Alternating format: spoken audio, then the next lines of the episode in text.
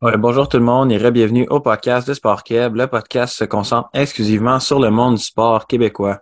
Aujourd'hui, je suis en compagnie d'une personnalité du sport québécois, principalement du basketball, mais je vais le laisser se présenter lui-même. Euh, Michael Chmielewski, entraîneur en chef au euh, Cégep Jean de Brébeuf. Ben évidemment, comme les coachs, ils, ils commencent euh, le coaching. Tu as probablement joué au basket avant.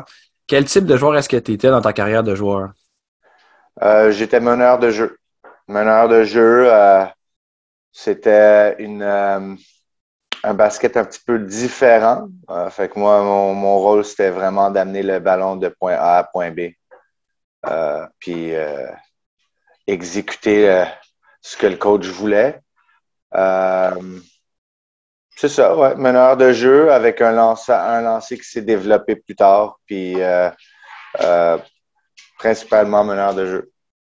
Quand est-ce que tu as commencé ta carrière de coach?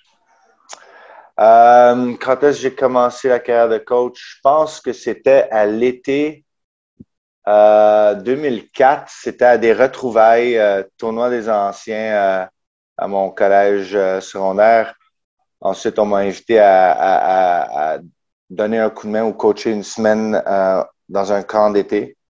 Puis ensuite, euh, ça a évolué vers veux-tu prendre l'équipe euh, les plus jeunes, les plus petits de, du programme? Puis c'est ça, l'été 2004, je pense.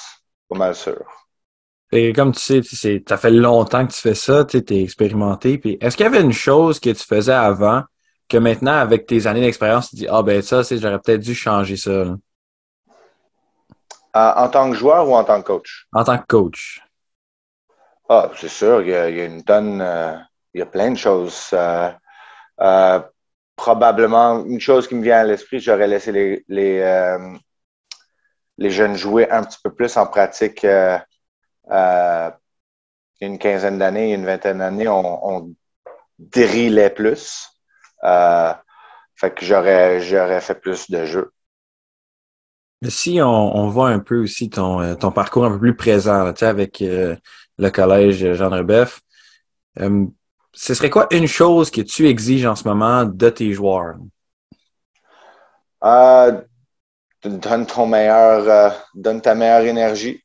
C'est un engagement considérable. Je pense pas que les, les, je pense pas que le monde est au courant ou conscient de à quel point les, les étudiants athlètes aujourd'hui sont en demande ou sont ils ont, leur attention divisée en, plein, de, plein de choses. Ils ont, ils ont beaucoup de responsabilités. Puis, euh, fait on exige juste une concentration maximale une fois qu'on est entre les quatre lignes. Puis de, de te connecter à tes coéquipiers pendant deux heures. Et ensuite, on n'en fait pas une grosse histoire. On, on passe à la prochaine journée. C'est vraiment toi ce qui c'est vraiment l'intensité, mais aussi euh, capable de juste oublier tout le reste en dehors du basket pour concentrer sur le basket. Oui, c'est bien dit. C'est ça peut sonner général, mais je pense que ça ça n'a jamais été aussi important que là. Right? Ils, ont juste, ils ont juste tellement de, de sources de, de, de euh, distraction ou de qui, qui, qui, les, qui les, leur demandent l'attention, par exemple, euh, que rester focus sur le plan, l'objectif, euh, l'horaire de la semaine. Euh, fait que c'est vraiment, on commence par ça. On reste large, puis ensuite, une fois qu'on sent que on a une concentration optimale, on peut, on peut plonger dans les détails maintenant, puis approfondir. Comment est-ce qu'est venue l'opportunité pour euh, coacher Brébeuf en D1? OK, so quand je me suis joint, quand, quand j'ai commencé à coacher à, à, à Brébeuf, c'était 2004-2005. Euh, on m'avait proposé euh, l'équipe mineure A. Dans le temps, on appelait ça du Benjamin mineur. Aujourd'hui, qu'on dirait euh, Atome D4, je pense. Mm-hmm. puis un, un après-midi, je marche dans la, la cafétéria, puis un de mes bons amis qui, qui m'accroche, je dis Hey, tu coaches à Brébeuf? Ben, euh, moi aussi, je coach, mais je coach euh, l'équipe collégiale. Veux-tu être mon assistant coach? OK. On embarque dans assistant coach euh, collégial des deux. deux ans plus tard, je suis entraîneur en chef. On gagne notre premier championnat provincial des deux au collégial. je vais au, je prends une année à McGill. Je vais coacher à McGill. Je retourne à Brébeuf. On a du, on continue à avoir du succès sur le plan provincial des deux. Puis c'est comme nous qui ont poussé le collège à faire le saut. Je pense qu'on devrait vraiment considérer bouger vers le, vers le D1. Ce serait un, défi intéressant euh, euh, et, et, important et, gros. Euh, ça a pris, on a dû, ça a pris du temps à les convaincre. Mais finalement, le, collège a dit oui. On a eu un petit empêchement avec on s'est pas fait accepter euh, immédiatement. Fait qu'on est sur notre deuxième essai ou notre euh, deuxième demande, on s'est fait accepter. Fait que nous voilà, euh, je pense qu'on est à notre septième année dans le collégial D1. Tu skippé une coupe d'étapes, mettons. On a passé de, de Benjamin, Division 4 à collégial. À ce moment-là, Division 2, c'est la méchant. Ben, oui, mais entre-temps, il y a eu j'ai coaché les mineurs, euh, la tombe des quatre qu'on appelle aujourd'hui. À ma première année, j'étais assistant coach euh, au collégial des deux parce que euh, il, était, il, était, mal pris. L'année d'après, j'étais encore assistant coach. J'ai bougé à. J'étais assistant coach cadet D1. fait que j'ai donné un. J'ai monté progressivement, mais il il y a toujours eu en parallèle, j'ai toujours été impliqué au collégial. C'était pas le plan, mais dès la, première semaine, ça a comme fait partie du cheminement. Fait que j'ai toujours été impliqué au collégial des deux. Euh, fait que est-ce que j'ai sauté des étapes? Euh, on a, traversé des étapes rapidement. là-dedans, il y a aussi une année où j'ai donné un coup de main à une équipe juvénile civile à Montréal. Euh, oui, ça a été vite. Je peux dire ça comme ça. Là, on va y aller un peu plus, euh, peut-être pas juste basket, mais environnement. Euh, à part le euh, gymnase à Brébeuf, c'est lequel ton gymnase préféré pour aller coacher dedans? Tu sais, arrives là-bas et tu dis Ah, ça, j'aime ça. Ça, c'est une très bonne question. on pourrait même ajouter genre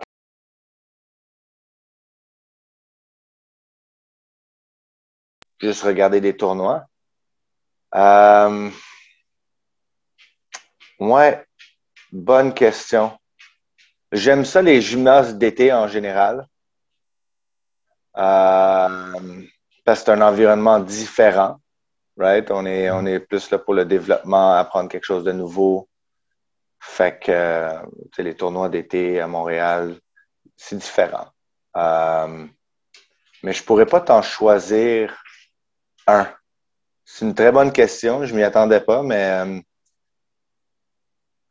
ils sont tous particuliers. Hein? Il n'y en a pas un qui il y en a pas un qui est pareil. Puis si on va aussi, euh, je sais que tu m'as parlé tantôt de, homme à homme, mais si on se concentre, est-ce que tu aurais une autre, une formation défensive, que ce soit un press, un zone, whatever, qui serait euh, ton go-to, là, ça serait quoi? Ouh, Principalement du homme à homme avec des ajustements dans le homme à homme. Euh, c'est sûr qu'on réfléchit à d'autres choses, mais on les a, je les ai pas appliquées. Right? Fait que pour, te dire, est-ce que j'ai un go-to? Je pense pas. À part le homme à homme, on a, on a un change-up juste pour faire les choses un petit peu différentes. On va, dans, dans le homme à homme, ça peut tellement être il y a tellement de variations. Il n'y a personne qui joue l'écran sur la balle pareillement, mais on, joue tous ensemble, right? So, hmm. euh, c'est, on, homme à homme avec des ajustements ou variations dans le homme à homme. Tu as eu la chance, comme de côtoyer probablement beaucoup de gens dans ton processus euh, d'entraîneur, mais qui t'a fait le plus apprendre euh, sur le côté vraiment entraîneur? Là? Quel un autre entraîneur t'aurait fait apprendre beaucoup de choses sur euh, comment coacher, puis etc.? Euh, en tant que comme coacher la personne ou coacher le côté technique, parce qu'on peut y aller dans... ben, on peut y aller avec le côté technique, ouais.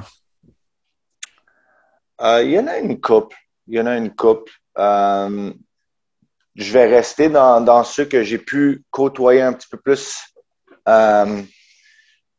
personnellement, right? si on, comme j'ai eu la chance, tout le monde, tout le monde a accès à des vidéos et tout ça, mais euh, le fameux coach à Carlton, Dave Smart, euh, j'ai passé une semaine euh, aller regarder des pratiques, puis je me suis senti pas petit, mais j'ai tellement appris en une semaine, puis j'ai eu tellement l'impression qu'ils ont vu plus en une semaine que nous autres en un an. Right? Euh, ça, ça a eu un impact. Les discussions avec ce coach-là euh, qui continue euh, aussi avec ça, ça, a eu un gros impact. Un petit peu plus proche de la maison. John D'Angelis a eu un, impact sur moi, sur le, sur le coaching. Craig Norman, qui est, qui anciennement des, coach des filles à, à Bishops, il y en a eu une couple là, juste comme ça que je peux nommer. Euh, euh, il y a les coachs qu'on a euh, à Brébeuf aussi. il, y a eu des, il y a eu de très bons coachs qui nous ont qui, qui, qui ont été prédécesseurs, comme on, si on peut dire. Là. ouais, il y en a, il y en a, je peux pas, je peux pas juste en nommer un. Il y en a beaucoup qui ont été bons.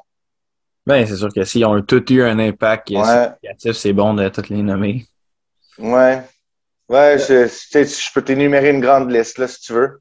Euh, mais ça ressemble à ça, right? Puis il y a, y, a, y a, les entraîneurs dans notre ligue aussi, dans laquelle on, on évolue. Il y a, des discussions, il y a des. Euh, c'est une très bonne ligue de coach, euh, je trouve, de talent aussi. Mais euh, ces coachs-là sont vraiment, vraiment forts, puis tu en apprends beaucoup sur eux, sur comment ils font les trucs, puis ça te donne beaucoup d'idées, beaucoup d'influence aussi. Ouais. Euh, ben, toi, tu as eu la chance, dans le fond, de côtoyer en étant entraîneur d'un programme auparavant des deux, puis maintenant des un. Tu as eu la chance de voir des joueurs exceptionnels, puis euh, des joueurs très talentueux. Puis tu serais-tu capable de me donner un top, un peu comme tu as fait avec les coachs, là, un top des joueurs que tu as eu la chance de coacher, que ce soit euh, sur le talent ou surtout sur euh, la tête de basket? Tu sais, c'est encore une fois, quand, quand tu coaches presque 20 ans déjà, c'est tough d'en nommer juste cinq euh, c'est tough de juste se concentrer sur ce qu'ils ont fait au basket aussi, parce qu'il y en a, il y en a qui ont arrêté le basket après le cégep, puis étaient exceptionnels aussi. Euh, euh, je mettrais Joseph Chartouni là-dedans, ancien joueur de Fordham et Marquette, puis il a joué, il a représenté le Liban sur le plan euh, national aussi. Euh, il a joué professionnel. Euh, il a une carrière phénoménale à Brébeuf. Très, très, très, très talentueux.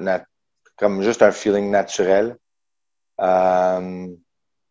Nathan Caillot, qui a joué pour l'Alliance de Montréal, qui n'a pas encore touché son, son, plein potentiel, à mon avis. Là, il, il évolue en Pologne, dans la ville natale de mon père en plus. Euh, puis il redécouvre son lancer, etc. Euh, Emmanuel Bandoumel fait partie d'un des plus talentueux que j'ai coaché de, ma vie. Euh, il y a une couple de gars dont leur carrière collégiale n'est pas finie en ce moment qui peuvent se rejoindre et grimper là. Je les nommerai pas parce qu'ils restent motivés, disons. Il y en a eu, il y en a eu, il y en a eu. Il y en a eu une coupe. Il y en a eu une coupe. Nemanja Zarkovic, gros impact sur le programme, sur le plan culturel, euh, leadership. Euh, c'est rendu NCA Division 1, peut-être un petit peu moins talentueux que les autres que j'ai nommés, mais par rapport à impact global sur le programme, il était aussi gros que les autres, euh, peut-être plus gros. Fait que, je sais pas, ça en fait cinq? Oui, à peu près. OK. comme on sait, les programmes collégiaux, surtout Division 1, euh, ça fonctionne assez sur le recrutement. Puis, euh, dis-moi, c'est quoi le premier conflit que tu vois quand euh, vous amenez des jeunes de l'extérieur dans le programme, puis surtout, tu sais, maintenant, il faut qu'ils vivent soit sur le campus ou dans la ville en tant que telle? Hmm. Moi, je pense que le saut, en général, de secondaire 5 à cégep 1, euh, il est, ça présente une coupe de défis sur plusieurs plans pour les jeunes, peu importe le cégep. Right? Tu passes d'un milieu où il y a un petit peu plus d'encadrement, où tu as de l'école de 9 à 5 au secondaire. Si tu viens d'un sport-études, tu as de l'école de 8 à 13 heures puis ensuite, c'est du sport l'après-midi. Tu pars de cet environnement-là à l'environnement collégial où soudainement, tu dois être autonome. Il n'y a comme pas de progression vraiment. Là. Ça, tout, soudainement, tu dois être autonome. Euh, il n'y a personne qui te prend par la main. Euh, fait que là, ça, c'est un challenge côté organisationnel parce que ils ont plus de temps libre durant la journée, durant la semaine, mais ils ont plus d'entraînement et ont plus d'études, malgré qu'ils ont moins de cours. Mais chaque cours nécessite plus de temps. Right? Chaque matière nécessite plus de temps. Euh, fait que si je pouvais résumer ça en un, une catégorie, c'est euh, un défi personnel, social, organisationnel, right? Le basket va s'occuper du basket, right? S'ils viennent à l'heure, évidemment, évidemment, tu montes dans la pyramide au basket, c'est naturel, mais ils sont, sont habitués un peu à faire ça. Secondaire 1, secondaire 2, secondaire, puis là, rendu juvénile, il y a plus de bons joueurs sur le terrain. C'est juste, ça continue à être comme ça au collégial aussi. Il y a juste moins de marge d'erreur au collégial. Il y a plus de bons joueurs sur le terrain, il y a plus de grandeur. Fait qu'au moins, ils sont habitués à cette progression-là. Euh, fait que côté basket, ça devrait aller euh, si, euh, si on le bon mindset, s'ils sont là pour apprendre, s'ils sont là pour avoir un esprit ouvert, s'ils sont, prêts au, défi. Mais je dirais que c'est plus côté personnel, le, plus gros, euh, le plus gros euh, saut ou le plus gros, euh, la plus grosse transition à faire, c'est soudainement, on te demande d'être un jeune adulte. Puis c'est vraiment trois mois plus tard. Puis la première, la session, on dit souvent la session la plus challengeante ou la plus difficile, c'est la première, à l'automne, à ton entrée au, au cégep. Right? Euh, ça peut paraître banal, mais les jeunes au secondaire sont habitués à avoir jusqu'en février-mars pour essayer de comme récupérer certains cours, disons. Ah, tu sais, j'ai 70, je peux me retrouver avec 80 parce qu'il me reste encore l'étape 2 et 3, par exemple. Mm-hmm. Au cégep, à la mi-octobre, fin octobre, la moitié de ta note est déjà comptabilisée dans la première session, puis les sessions sont indépendantes. Fait que tu as une note à Noël, ton cours est fini c'est super basic, mais ça souvent ce, flash-là, il arrive en octobre. Oh man, c'est vrai que c'est différent. Malgré, malgré les, les séances d'orientation là-dessus et tout ça, ils doivent le vivre. Puis, euh, je pense que c'est ça le plus gros, euh, le plus gros challenge. C'est la, la, première session au cégep. Un, ça peut être un choc pour certains. Si on retourne un peu euh, dans le basket, un peu plus pour toi, euh, tu sais, tantôt on a parlé de gymnase puis de défensive, mais là, serais-tu capable de me sortir euh, le match dont tu vas toujours te souvenir? c'est des, des, bonnes questions. C'est tough à. C'est tough à en mettre. Euh, je peux te donner une série de, de, de matchs euh, notre championnat provincial collégiale D2 en 2013 à Chicoutimi. Euh, on n'était pas super en santé, mais on était juste assez. Puis euh, on était semé premier rang. On, croisait avec le quatrième rang du, de la section nord-est, donc Québec, etc. Puis on joue contre Alma Academy. Puis Alma Academy avec Christophe Boucher dans l'équipe. Puis celui qui joue sur les Raptors. Puis il avait joué comme cinq games pour eux. Il n'y avait pas beaucoup de vidéos. Puis dans le D2, dans ce temps-là, il n'y avait pas de vidéos du tout. Fait que trouver de quoi sur eux, ça a été un défi. Mais surtout, vivre ça, c'était tough. Et, petit détail, on joue à Chicoutimi. On est semé numéro un, puis notre adversaire de première ronde, c'est Alma Academy. Donc, pratiquement l'équipe haute. Puis on, a, on avait 17 points à la demi. Là. Christopher avait. Euh, c'est Chris, euh, il avait comme 15 lancés bloqués euh, à la demi. Il en a fini avec 22 à peu près. Là.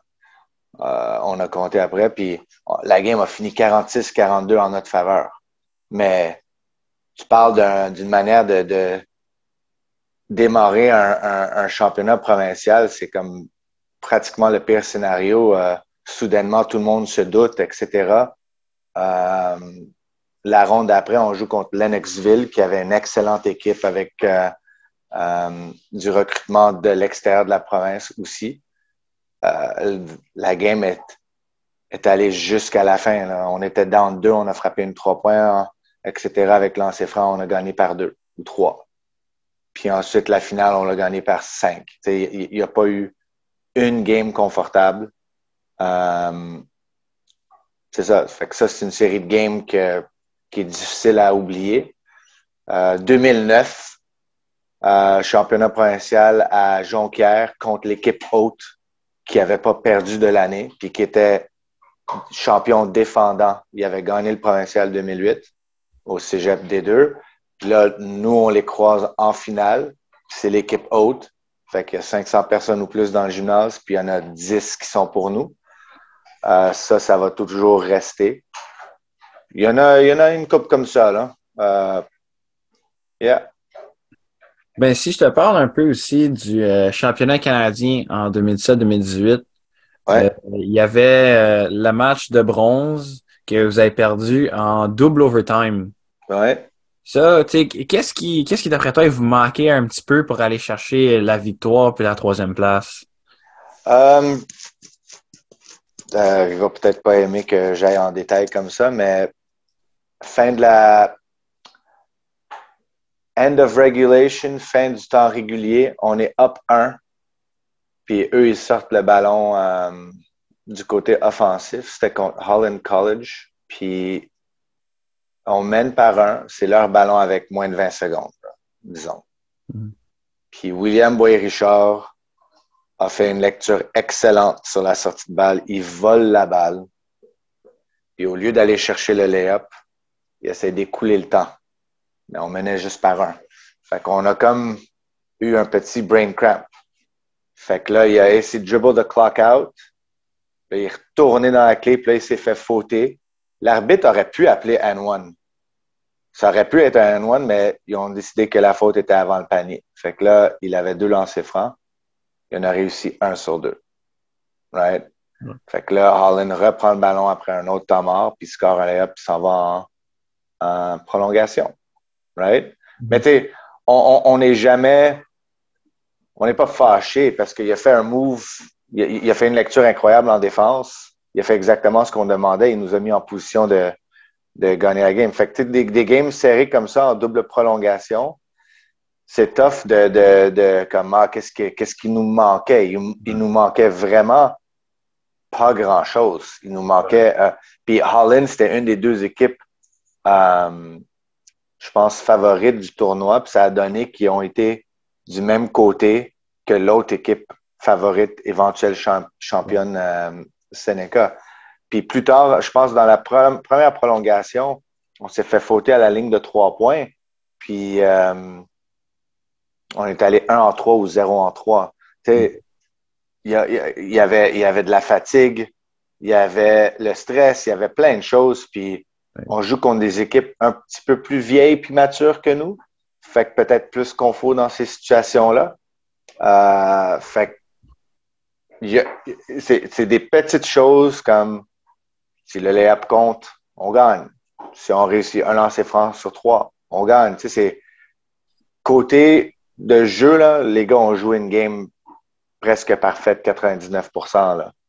Puis euh, ça a juste à donner. Puis c'est drôle parce que cette équipe-là, on les avait joués trois jours avant dans le match d'ouverture du championnat, right? Mm-hmm. Puis euh, on a perdu. Euh, pas confortablement, là, mais on n'a pas senti qu'on les a menacés. Ouais. Right? Puis, cette game-là, on les a sentis inconfortables. Puis on a fini par, par l'échapper de justesse quand même.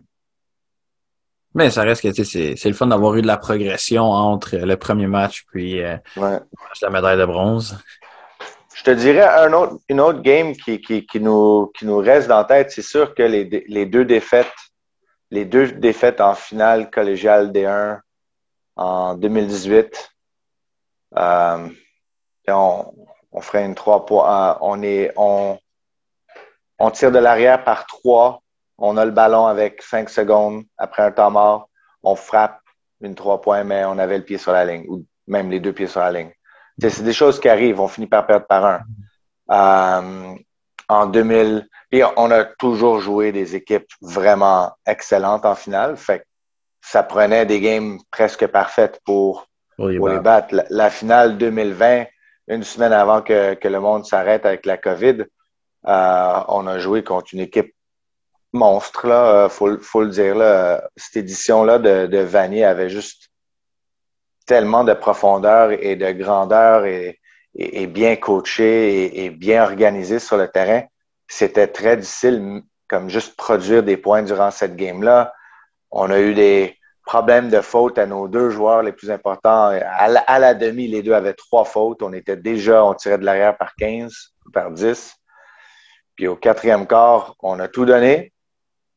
Puis à deux reprises, on avait un fast break, euh, puis on tirait de l'arrière par un. Fait qu'en dedans de euh, en les deux dernières minutes, personne n'a scoré, puis finalement, on, on fautait, puis eux, ils ont scoré des lancers francs, là, mais on a eu deux chances de finalement euh, prendre l'avance en transition. On, on tire de l'arrière par un.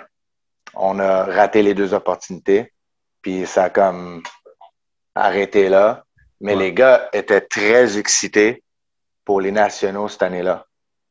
Puis ça, c'était une conversation euh, quelques jours plus tard, là, après le, provincial avait fini le, le dimanche, le jeudi, euh, le jeudi d'après, quatre jours après, on, on a cette conversation difficile avec les, les garçons, puis pour leur annoncer que la, la saison était finie puis que le national n'aurait pas lieu. Ça, ça va toujours rester parce qu'ils n'ont pas eu comme leur chance de se, de se reprendre. On aurait, on aurait eu un chemin très difficile. On, on, s'était qualifié pour les nationaux. Puis première ronde, on jouait Humber à Humber, chez eux. Right?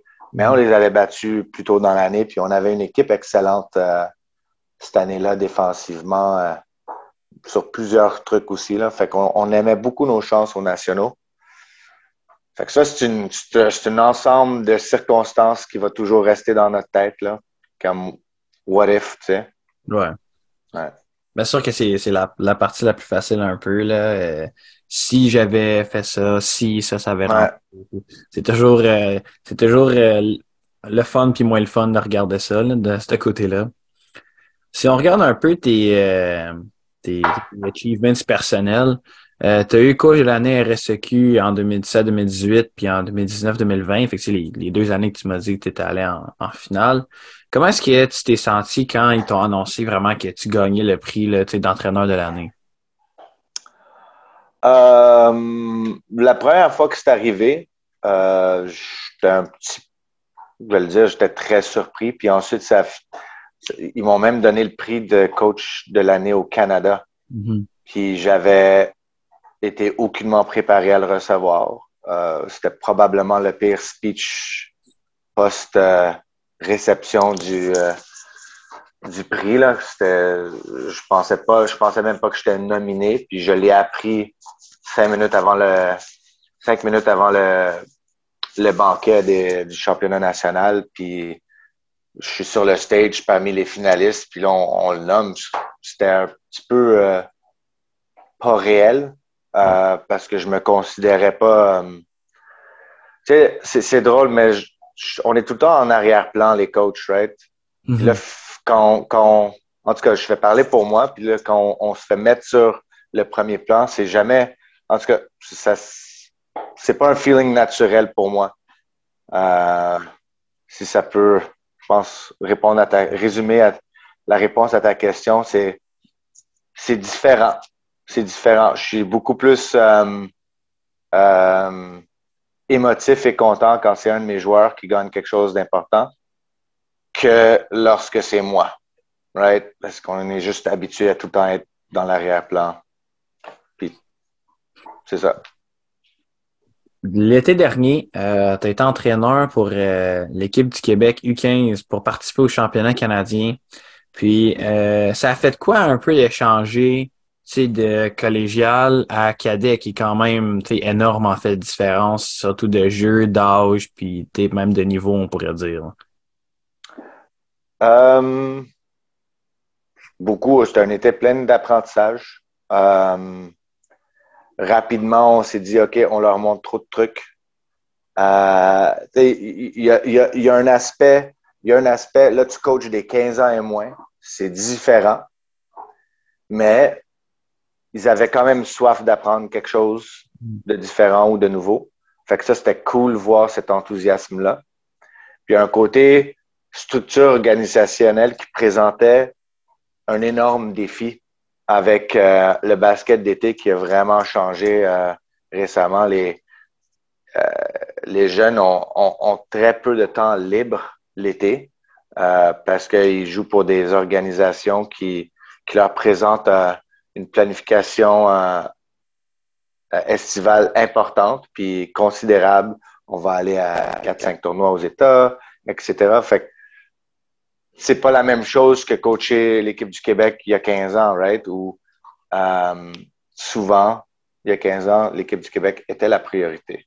Là, je dis pas que c'est pas une priorité, mais qu'il y a un questionnement. Il y a un questionnement, puis il y a une sélection. Sais, les horaires doivent être malléables. Fait que là, la formule Team Québec, là, si on veut s'assurer d'avoir les meilleurs joueurs, c'est de minimiser les, euh, je ne sais pas si je peux dire minimiser le nombre de dates. Euh, c'est de maximiser ton horaire estival avec l'horaire des AAU, des clubs d'été. Puis, je pense que ce serait plus bénéfique d'avoir trois semaines de pratique, disons, à quatre, quatre pratiques par semaine, mais tu t'assures que les douze jeunes que tu as ciblés sont là à chaque pratique, au lieu de faire comme nous où on a essayé de leur donner le plus possible. Right? OK, let's, uh, faisons en sorte qu'on leur donne le plus possible, qu'ils aiment leur expérience. Fait que là, on a, on a donné trois mois de pratique. Mais on peut compter sur une main le nombre de pratiques où le éventuel 12 qui nous aurait présenté au championnat national était présent pour plusieurs facteurs. Puis j'ai même pas, j'ai même pas parlé des vacances d'été parce que les jeunes euh, méritent des vacances aussi, right? L'été, so ça a été ça le plus gros, euh, le plus gros, euh, la plus grosse révélation, le, plus gros apprentissage, c'est comment, comment mieux euh, structurer ça, puis statuer dès le départ que voici, ça c'est les dates, puis that's it. So, ouais.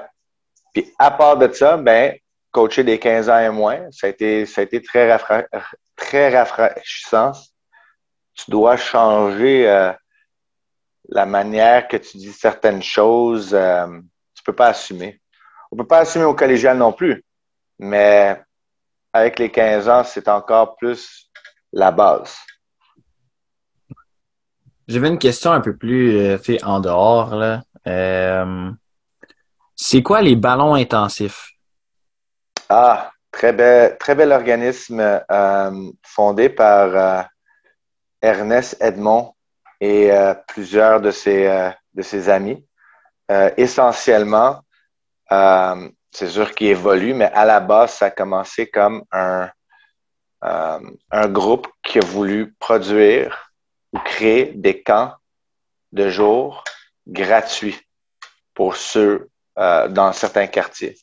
Fait qu'ils ont commencé à Pointe-aux-Trembles. Lorsque j'étais plus impliqué, ils étaient à trois endroits, La Salle, Pointe-aux-Trembles et euh, Montréal-Nord. C'est essentiellement ça. Ils ont, créé des camps qui coûtent rien pour les jeunes. C'est eux qui lèvent les fonds. Euh, c'est eux qui forment les coachs. Les coachs sont salariés à l'aide des levées de fonds.